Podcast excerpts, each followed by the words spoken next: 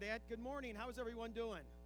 Good. Praise God. Praise God for that. So glad to have you all here this morning. If you could open up your Bibles to Matthew chapter 5 and get your message outline handy, I appreciate that. We're going to start a new series this morning called The Heart of Jesus, and I'm excited about this series. In relationships, there's always struggles, right? Show me a relationship that doesn't have a struggle. Relationships between husband and wives have their different seasons, don't they?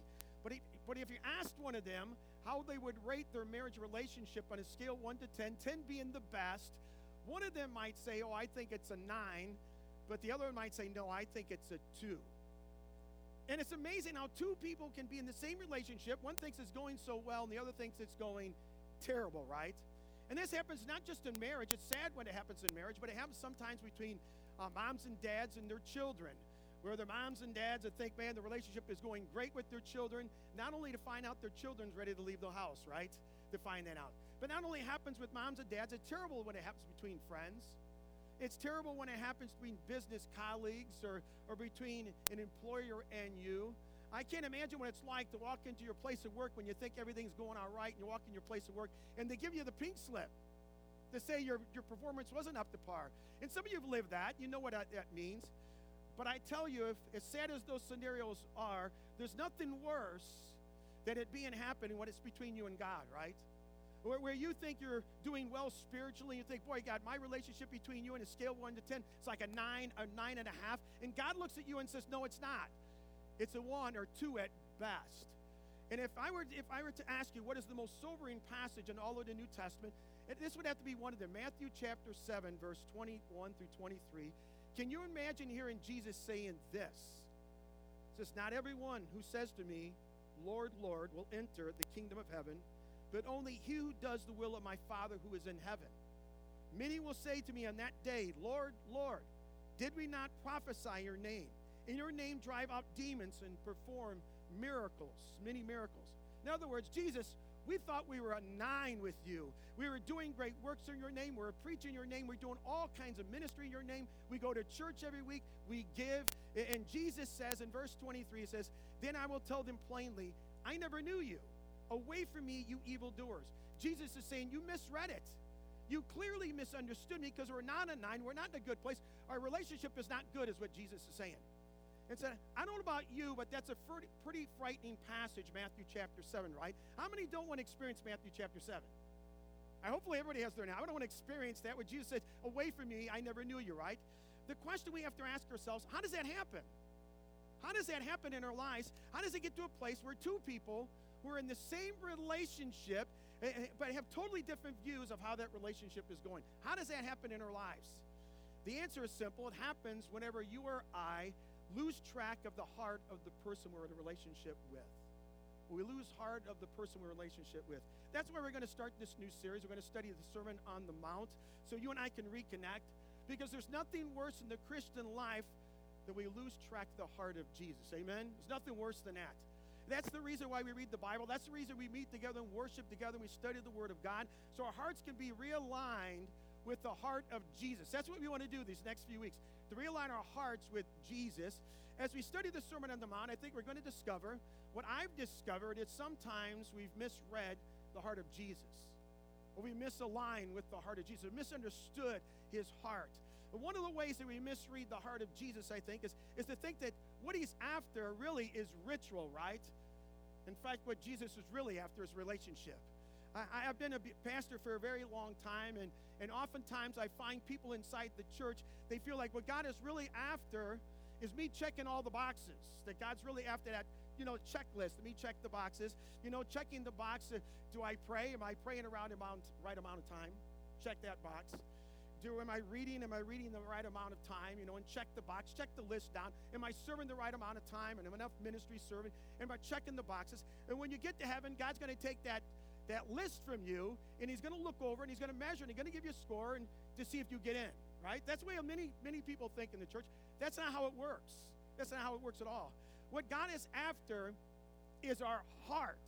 He's not just after our hand, he's after our heart. And God is, what is God is after is a relationship, just not a religious routine. He's just not after that. And so many people think that. It doesn't matter how long you've known Jesus. It doesn't matter that how long at all. What he's after, he's after your heart. That's what God wants is your heart. And if you were here today and you you you you haven't believed in Jesus yet, and maybe you have questions and, and you're looking for answers, you have doubts, let me just dispel some myths about him for you. Jesus is not about ritual and routine. Understand, not about the rituals, not about the routine.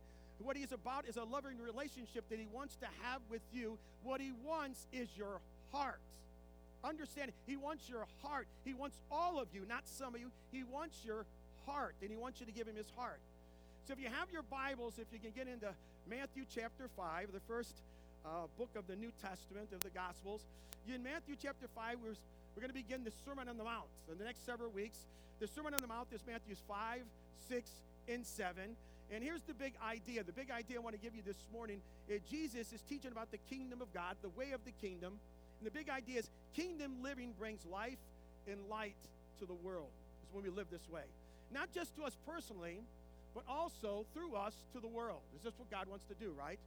And so you need to understand the historical context of Matthew chapter 5. Uh, the historical context in Matthew chapter 5 begins and starts in Matthew chapter 4. This is where Jesus inaugurates his earthly ministry. It's a powerful chapter, but please read Matthew chapter 4 on your own, okay? This week, read it. We're not going to have a chance to go through it, but read it for yourself, a powerful chapter. In Matthew chapter 4, Jesus begins to call in his disciples. He said to them, Come and follow me. Come and follow me. And you, you've read that chapter before, but read it again. But he doesn't just begin calling his disciples. That's not all he's doing. But he initiates his ministry through public teaching uh, proclaiming the good news of the kingdom from city to city, from town to town, going out, saying to men and women, Repent of the way you've been living, because I have a better way. I have a new way, a way that leads to human uh, prosperous and flourishing, a way that leads to right standing before God, is what he was saying. But he didn't just teach.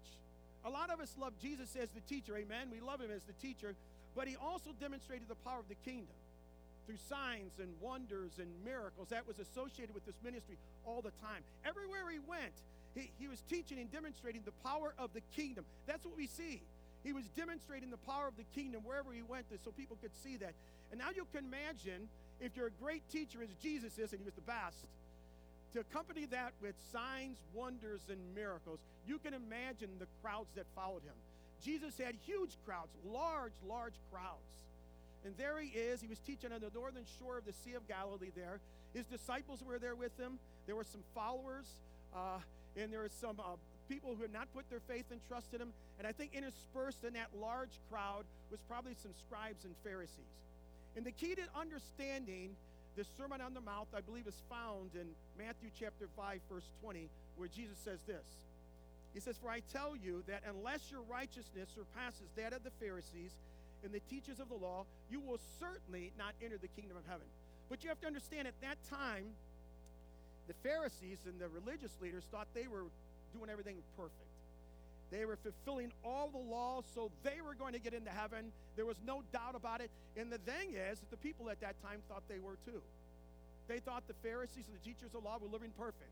They were doing everything that God wanted to do. And what Jesus was saying, he was letting the Pharisees and all of them know there, right there, their own righteousness was not going to get them in heaven. Their own righteousness was not going to make them right before God, but it was Jesus' righteousness that, that they needed.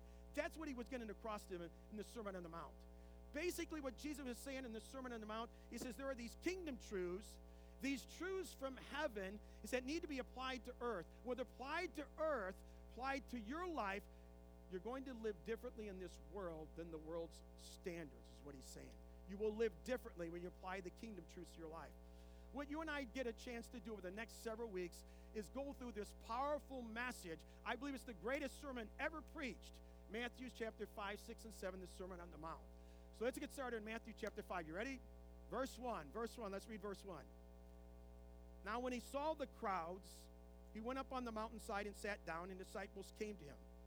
So Jesus went up on a mountain and he sat down and began to preach. How many of you say, you say, uh, uh, just get to the bottom line? How many of you are bottom line people? You say, I'm just a bottom line person. You say, just don't give me the full report, just give me the bottom line. When you're reading the Word of God, that's not a good way to read the Word of God, let me just say. That's not a good way to read it. Because everything in the Bible is there for a reason. Everything's there for a reason. And it's important. There's nothing extra not any throw ins or add ons. God doesn't do that. Everything's there for a reason. And the Holy Spirit is intentional. Every verse in Scripture is important and significant. Every one. You say, what's the importance of verse 1? I would say probably the geography is important, what he's saying here. The fact the Bible says that Jesus was sitting on a mountainside is very significant. Matthew wrote, who's under the inspiration of the Holy Spirit, put that in there for reason because mountains are significant in the history of Israel, aren't they? If you read, when you read from the Old Testament to the New Testament, what you find out, you will find that mountaintops are associated with revelation. It's always associated with revelation. So this certainly is true in Exodus chapter 19. What you find in Exodus chapter 19, Yahweh initiates a new covenant with his people Israel. Uh, he established a covenant with them. He does so through his chosen servant Moses, who's up on Mount Sinai. God gives him these two stone tablets with the law written on them. And now here comes Moses down from the mountain, shining with the glory of God upon him, right? With those two stone tablets with the, with the law written on it. And now we have Jesus, now sitting on a mountain, on a mountainside in Galilee near Capernaum. And he's sitting there as a great rabbi of the, of the people of Israel, our rabbi. Jesus is our rabbi, and he's inaugurating a new covenant, what he's doing here. But here's Jesus. Here's one who's greater than Moses. Here's one who's greater than Moses. Amen. He's greater than Moses. And this new covenant doesn't come through laws written on tablets, but this new covenant comes through new kingdom ethic that he's putting across. A new way of living. And what it was, it was Jesus' way of living, what he was given. This is the way you're to live. This is Jesus' way of living, what he was given in the Sermon on the Mount. And it's not written on stone tablets, but it's written on the tablets of their hearts. That's what he's getting across. I'm after your heart. And Jesus, what he's after of every one of you, he's after your heart. He wants your heart because Jesus knows if he captures your heart, then he captures your imagination. If he captures your heart, he captures your love. And if he captured your heart, your body will follow then, right? Your body will follow. Jesus wants our heart, not just our hands. And so many people think he just wants our hands, that I'm just here doing, doing. No, he wants your heart first. And out of that will come service, but he wants your heart. And so Jesus is teaching on the side of the mountain, a beautiful teaching, this wonderful uh, sermon, this teaching that's coming from his heart. He's teaching from his heart in this, this sermon. And if we get this right, I think we get right the heart of Jesus. But also, I think if we get this right, we get the heart of the gospel. We really understand the gospel message. We learn how he wants us to live. Not as rule keepers, that's not what he's talking about here. He says, but those who are so in love with Jesus, so in love with him, that our desire is to please him in everything. Everything that we do, he's first. That's what he wants. That's what he's sharing in the Sermon on the Mount. That you become so in love with me that your major desire, your most important thing you do, is to please me in everything you do. Because I want your heart. I'm giving you my heart, he's sharing his heart, and I want yours. So, what I want to do, if you have your outlines ready, I want to give you two great truths of the kingdom of heaven. Two great truths. The first one, the way of the kingdom brings blessing. It brings blessing. And we'll see in verses 2 through 12 what you're going to find that the blessing that comes is not the kind of blessing that you and I are used to. It's not what we think when we think of blessing. Let's read verse 2 and 3. And he began teach to teach them, saying, Blessed are the poor in spirit, for theirs is the kingdom of heaven. The word blessed is going to be repeated over and over and over again. And when you're studying the Bible, one of the things you look for are words that are repeated often, right? And it's a sign for words for you to investigate, right? You're to look those words up when you see them repeated often. And when you look up the word blessed, what you literally find, it literally means is it means fortunate or happy, is what it means. So what are you saying? You're fortunate or you're happy or you should be or you are blessed if you are poor in spirit. Why? He says, because you're going to receive the kingdom of heaven, is what he says. Let's go on and read verses 4 through 12. He said, Blessed are those who mourn, for they will be comforted. Blessed are the meek, for they will inherit the earth. Blessed are those who hunger and thirst for righteousness, for they will be filled. Blessed are the merciful, for they will be shown mercy. Blessed are the pure in heart, for they will see God. Blessed are the peacemakers, for they will be called sons of God. Blessed are those who are persecuted because of righteousness, for theirs is the kingdom of heaven. Blessed are you when you when people insult you, persecute you, and falsely say all kinds of evil against you because of me. Rejoice and be glad, because great is your reward in heaven, for in the same way they persecuted the prophets who were before you. There are nine times that he uses the word blessed in this passage. For eight beatitudes are these types of attitudes or dispositions that shape the kingdoms, what he's given here. So, what I want you to notice are the seven promises that come along with this. He's given us seven promises. Did you notice the future tense of every one of those actions or attitudes or dispositions? As if you live this way, he's saying there's a future promise. You live this way, there's a future promise. There's this sense that the kingdom is here, yet there's a blessing to come. The kingdom is here, but there's a blessing to come, is what he's saying to us. Let's look at in verse 4. We see it. He says, Blessed are those who mourn, for they will be comforted. Verse 5 Blessed are the meek, for they will inherit the earth. Verse 6 Blessed are those who hunger and thirst for righteousness, for they will be filled. In other words, there's a promise attached when you live the way of Jesus. Living the way of Jesus is a promise attached to, is what he's saying. You live this way, and there's a promise going to come to you. But we got to live this way. But when you look at this list, it's so counterintuitive to what we see in the world today. I read this list and I'm like, I don't know about you, but I, I look at this and say, Jesus, I don't feel like most of this stuff is a blessing. Do you? You look at this list, I, I don't see it as much of a blessing. Let me ask you, when's the last time you said to someone, you're blessed if you're poor? Does anybody want that blessing? That you're blessed if you're poor. We look at it as what? Or blessed if you mourn. Blessed if you are persecuted. I mean, we're honest with ourselves. We look at this list and it's kind of foreign to us, isn't it? It's kind of strange to be blessed for those kind of things. That's not how we look at it. But it could be that this list is foreign to us because we misread or we misunderstood the heart of Jesus. We haven't seen his heart in this. And could it be that this list is foreign to us because what we've done, we put in there in this text our own ones instead of reading for the heart of Jesus or his will? And many times we do that. We do that on our own. We're looking for our own ones. So we're not looking, Jesus, what's your heart in this passage? What are you saying? What's this about you? How are you revealing your nature and your character to me? How are you revealing your heart? And we're looking for our own ones instead of revealing what Jesus wants in his will done in our hearts. So let's look at this. How would the original audience have heard this passage when they heard it?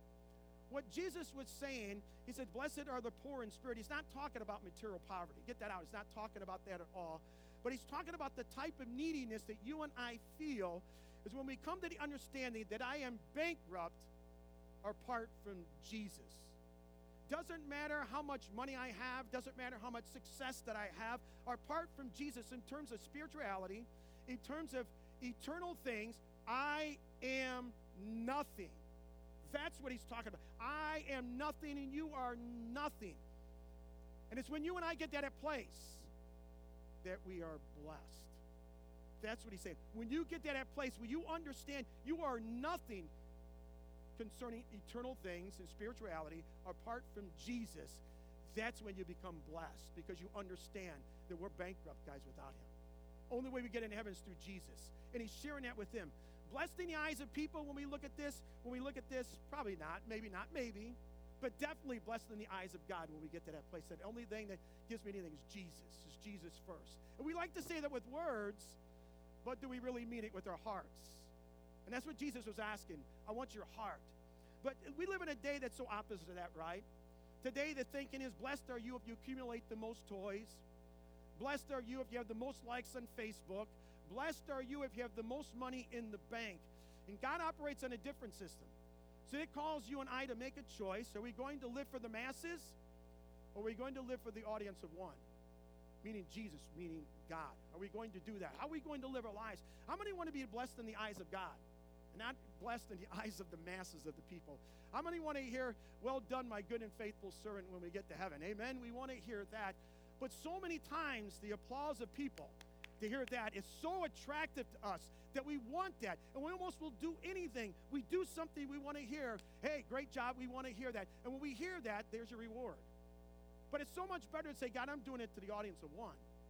I want your applause. I want to please you in everything I do. And if the applause comes with that, that's fine. But if it doesn't, we're all right. As long as I'm pleasing Him, that's what matters. We put Him first. The applause of one, of Jesus.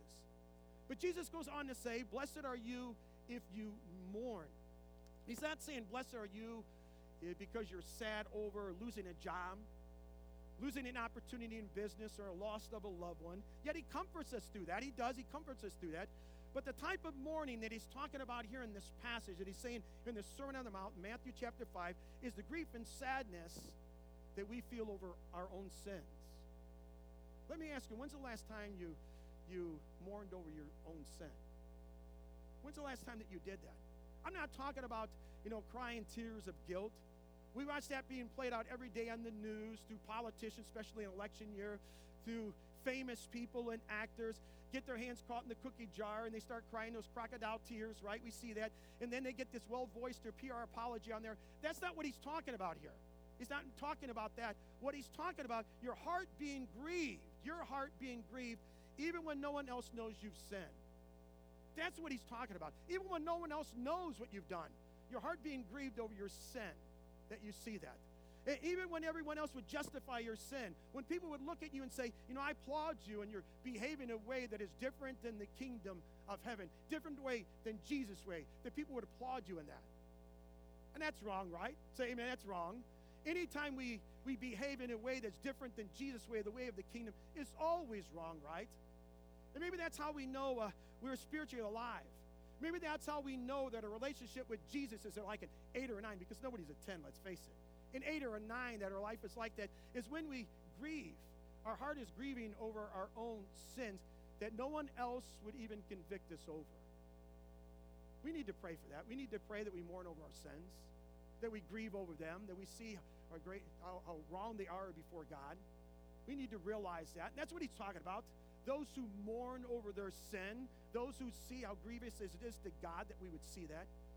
And this, then he's got another one. He says, it's interesting one. Blessed are the meek. We live in a day and age where the whole mantra is meekness is somehow weakness, right? Meekness somehow. We don't applaud, meek, applaud meekness in our world today, but Jesus does. Jesus applauding this characteristic, this type of humility where we come humble before God, that Jesus' vengeance is yours. That I'm not going to strike back at anyone. I'm going to let you handle it. I'm going to let you get revenge. I'm going to let you do it. I'm not going to try to justify myself. But what Jesus calls you and I to be humble and humble ourselves before others, right? That we humble ourselves.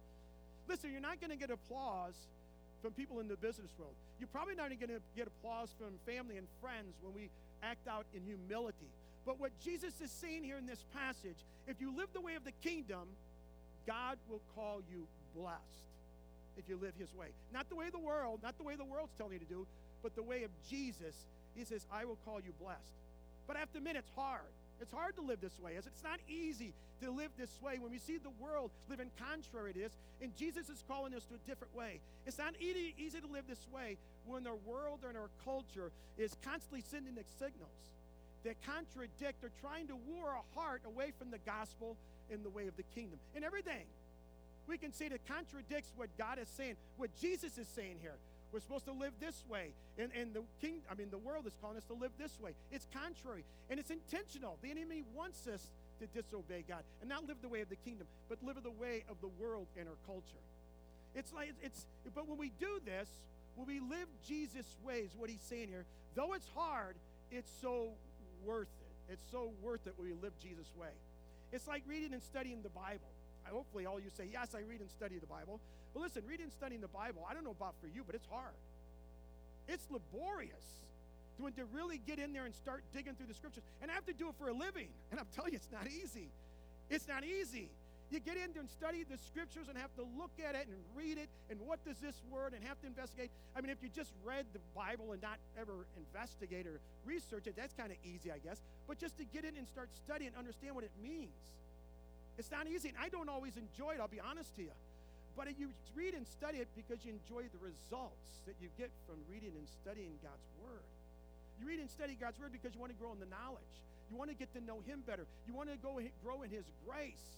And you read and study the Word because the results that come from that, because I get to know Jesus better and I get to understand His heart and I get to understand Him. And through the Word of God, He transforms me from the inside out through the power of the Holy Spirit. Amen?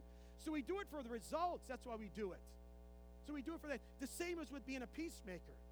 The same with being meek. The same with showing uh, forgiveness to someone else. It's not easy, but we do it because the results are so wonderful and it's so amazing what happens to be blessed in the eyes of God, to live the good life before God. That's why we do it, to please Him in everything that we do. That we're so in love with him, we're so intimate with him, they want to please him in everything. And if he's telling me to do this, I'll do it, Jesus, because I want to please you in every way of my life. Jesus, like the rabbis of the day, was dispensing wisdom. The wisdom how to live well and how to die well. How many want to live well and how many want to die well? How many you say, Yes, I want to live well and I want to die well? What he was doing here, he's like, This is what it's like. If you follow Jesus' way, if you follow the way of the kingdom, that's what he was telling them, then you will do it. You will live well and you will die well. This is the way we do it, guys, not any other way, not what the world is telling you. Jesus was giving us the way right here in the Sermon on the Mount. You want to live well, you want to die well, this is the way. Jesus' way, the kingdom way. Let me give you the second truth. He says, the way of the kingdom impacts the world. He says, if you live this way, you will impact the world for Christ and all of his glory for his glory.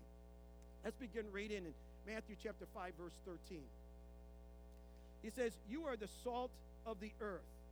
But, but the salt loses its saltiness. But if the salt loses its saltiness, how can it be made salty again?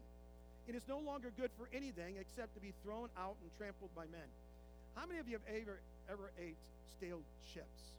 Or chips that have lost their saltiness. I don't know about you. For me, once I taste the chip and it's stale or lost its saltiness, you can throw the bag. We can ask my wife, throw it away. I don't want to taste the chip. I don't want the chip. It's no good. And that's what he's kind of saying. Something that's lost its saltiness, it's no good.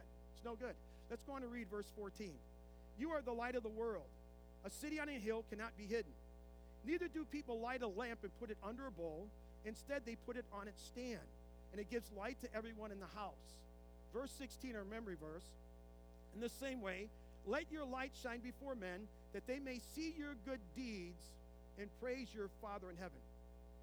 Jesus, the master illustrator, he said, if you want to live this, have this type of impact on the world, then you got to live the kingdom way. You've got to live Jesus' way, is what he's saying. And the first analogy he gives us, you will be salt, is what he said. You will be salt.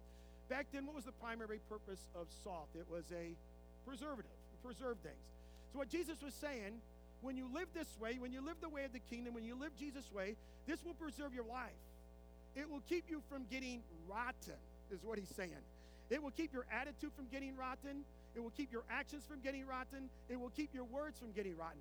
When you don't live this way, you get rotten, you get spoiled. And spiritually, you are good for nothing, is what he's saying. Spiritually, you're good for nothing if you, you lose your saltiness.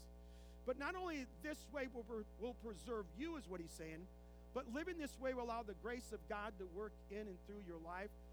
So through you, you will be able to preserve people around you. Not only you, but people around you will be able to preserve. Listen to me, husbands and fathers. When we live this way, we can preserve our family for God. We can preserve the church for God. We can preserve our community for God when we live this way. Ladies, when we live this way, when we yield our hearts and minds to Jesus, when we're doing this way, we can speak with influence in people's life and impact people's lives. That's what he's saying. When we live this way, when we have to live Jesus' way, that's how we make impact. And we can make impact in the ways, but not for eternal things, not through spiritual things. We have to live Jesus' way to do that, to make impact for eternity. Amen? That's the way we do it. The other thing that salt does, it creates thirst. Let's go back to the chips. If you eat a whole bag of chips, salty chips, when you're done eating that bag, you're thirsty for something to drink, right? You got to have something to drink. And that's the way it is with our lives.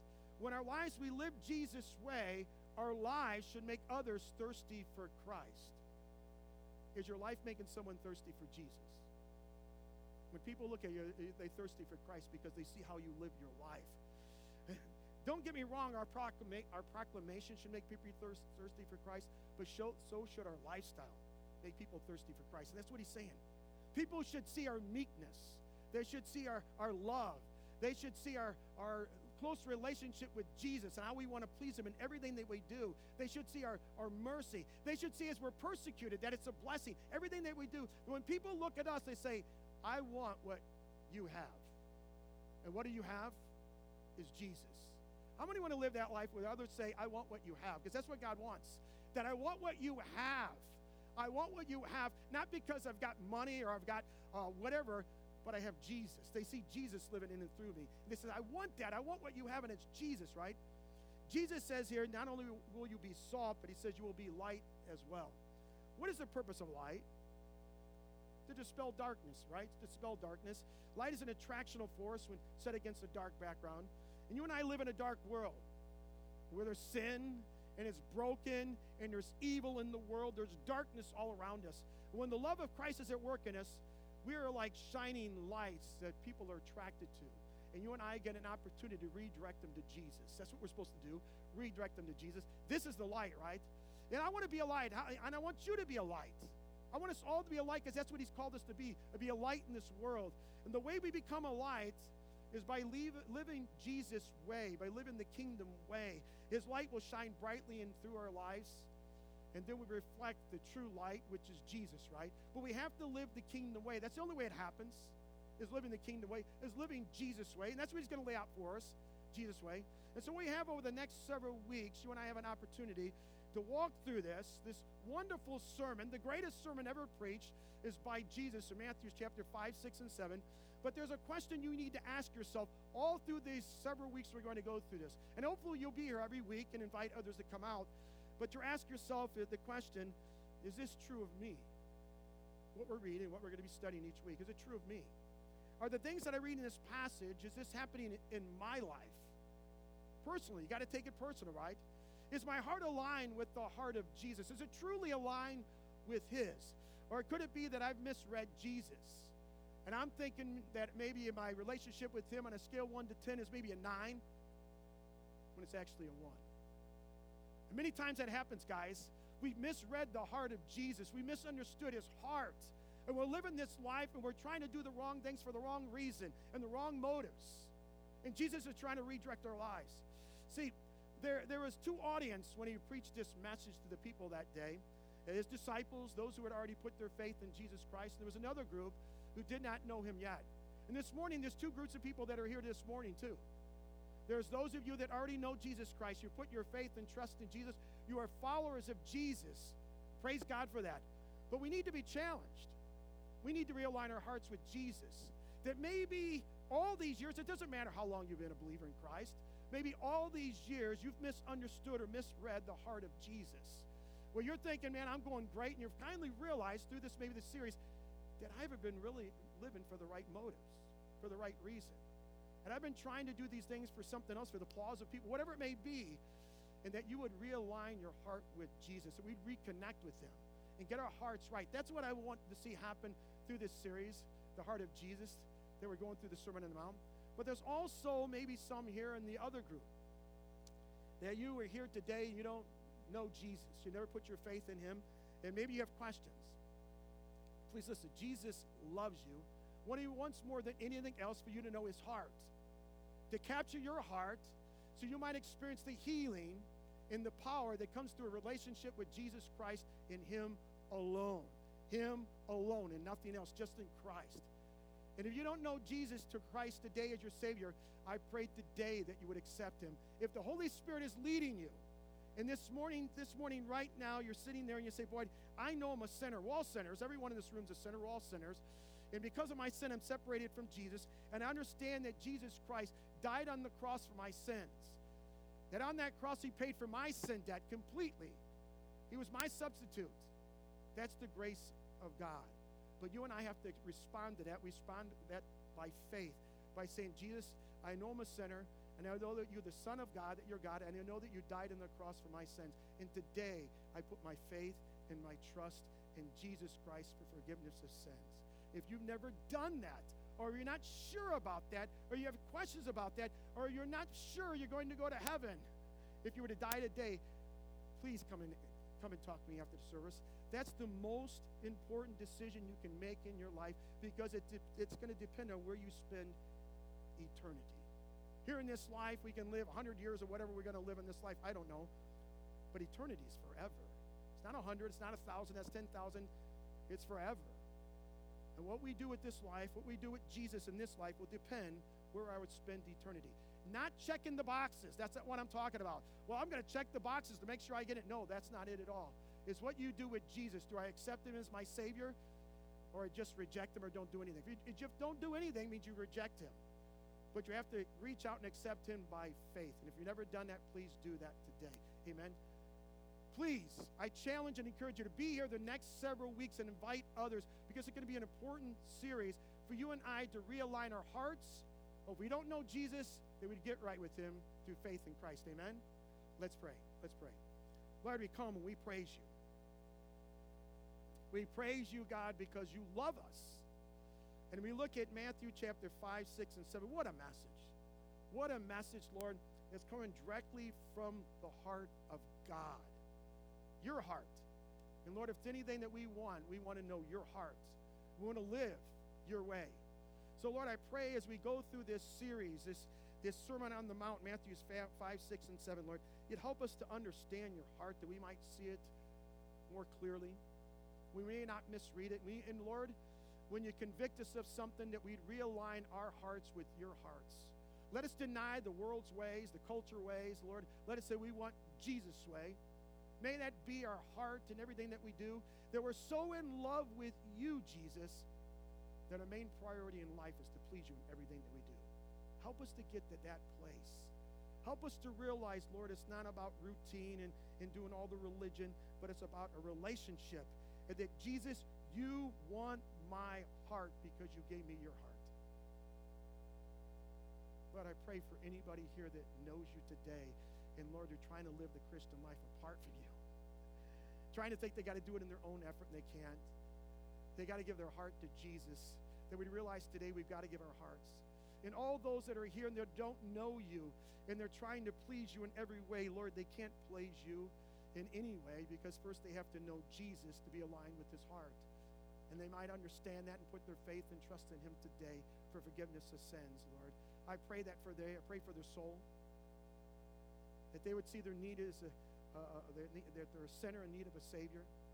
I pray for every one of us as a church, Lord, we unite our hearts and minds to you this morning, or realign our hearts and minds and take that first step to realize, Lord, none of us are perfect, none of us arrived. And maybe we've misread your heart. Maybe we haven't clearly understood your heart. I can say, Lord, many times I'm like that.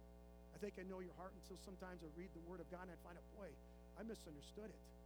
And I'm so thankful for your Word. I'm so thankful for your teaching, Jesus. I'm so thankful for your forgiveness and your understanding and to love me so much that you draw us back to yourself. And that's what you want to do this this morning, this week, the next several weeks, this year, as it draws to Jesus, that we would see you more clearly, understand you more clearly, and to walk with you as we see your heart the way you want us, that will glorify you.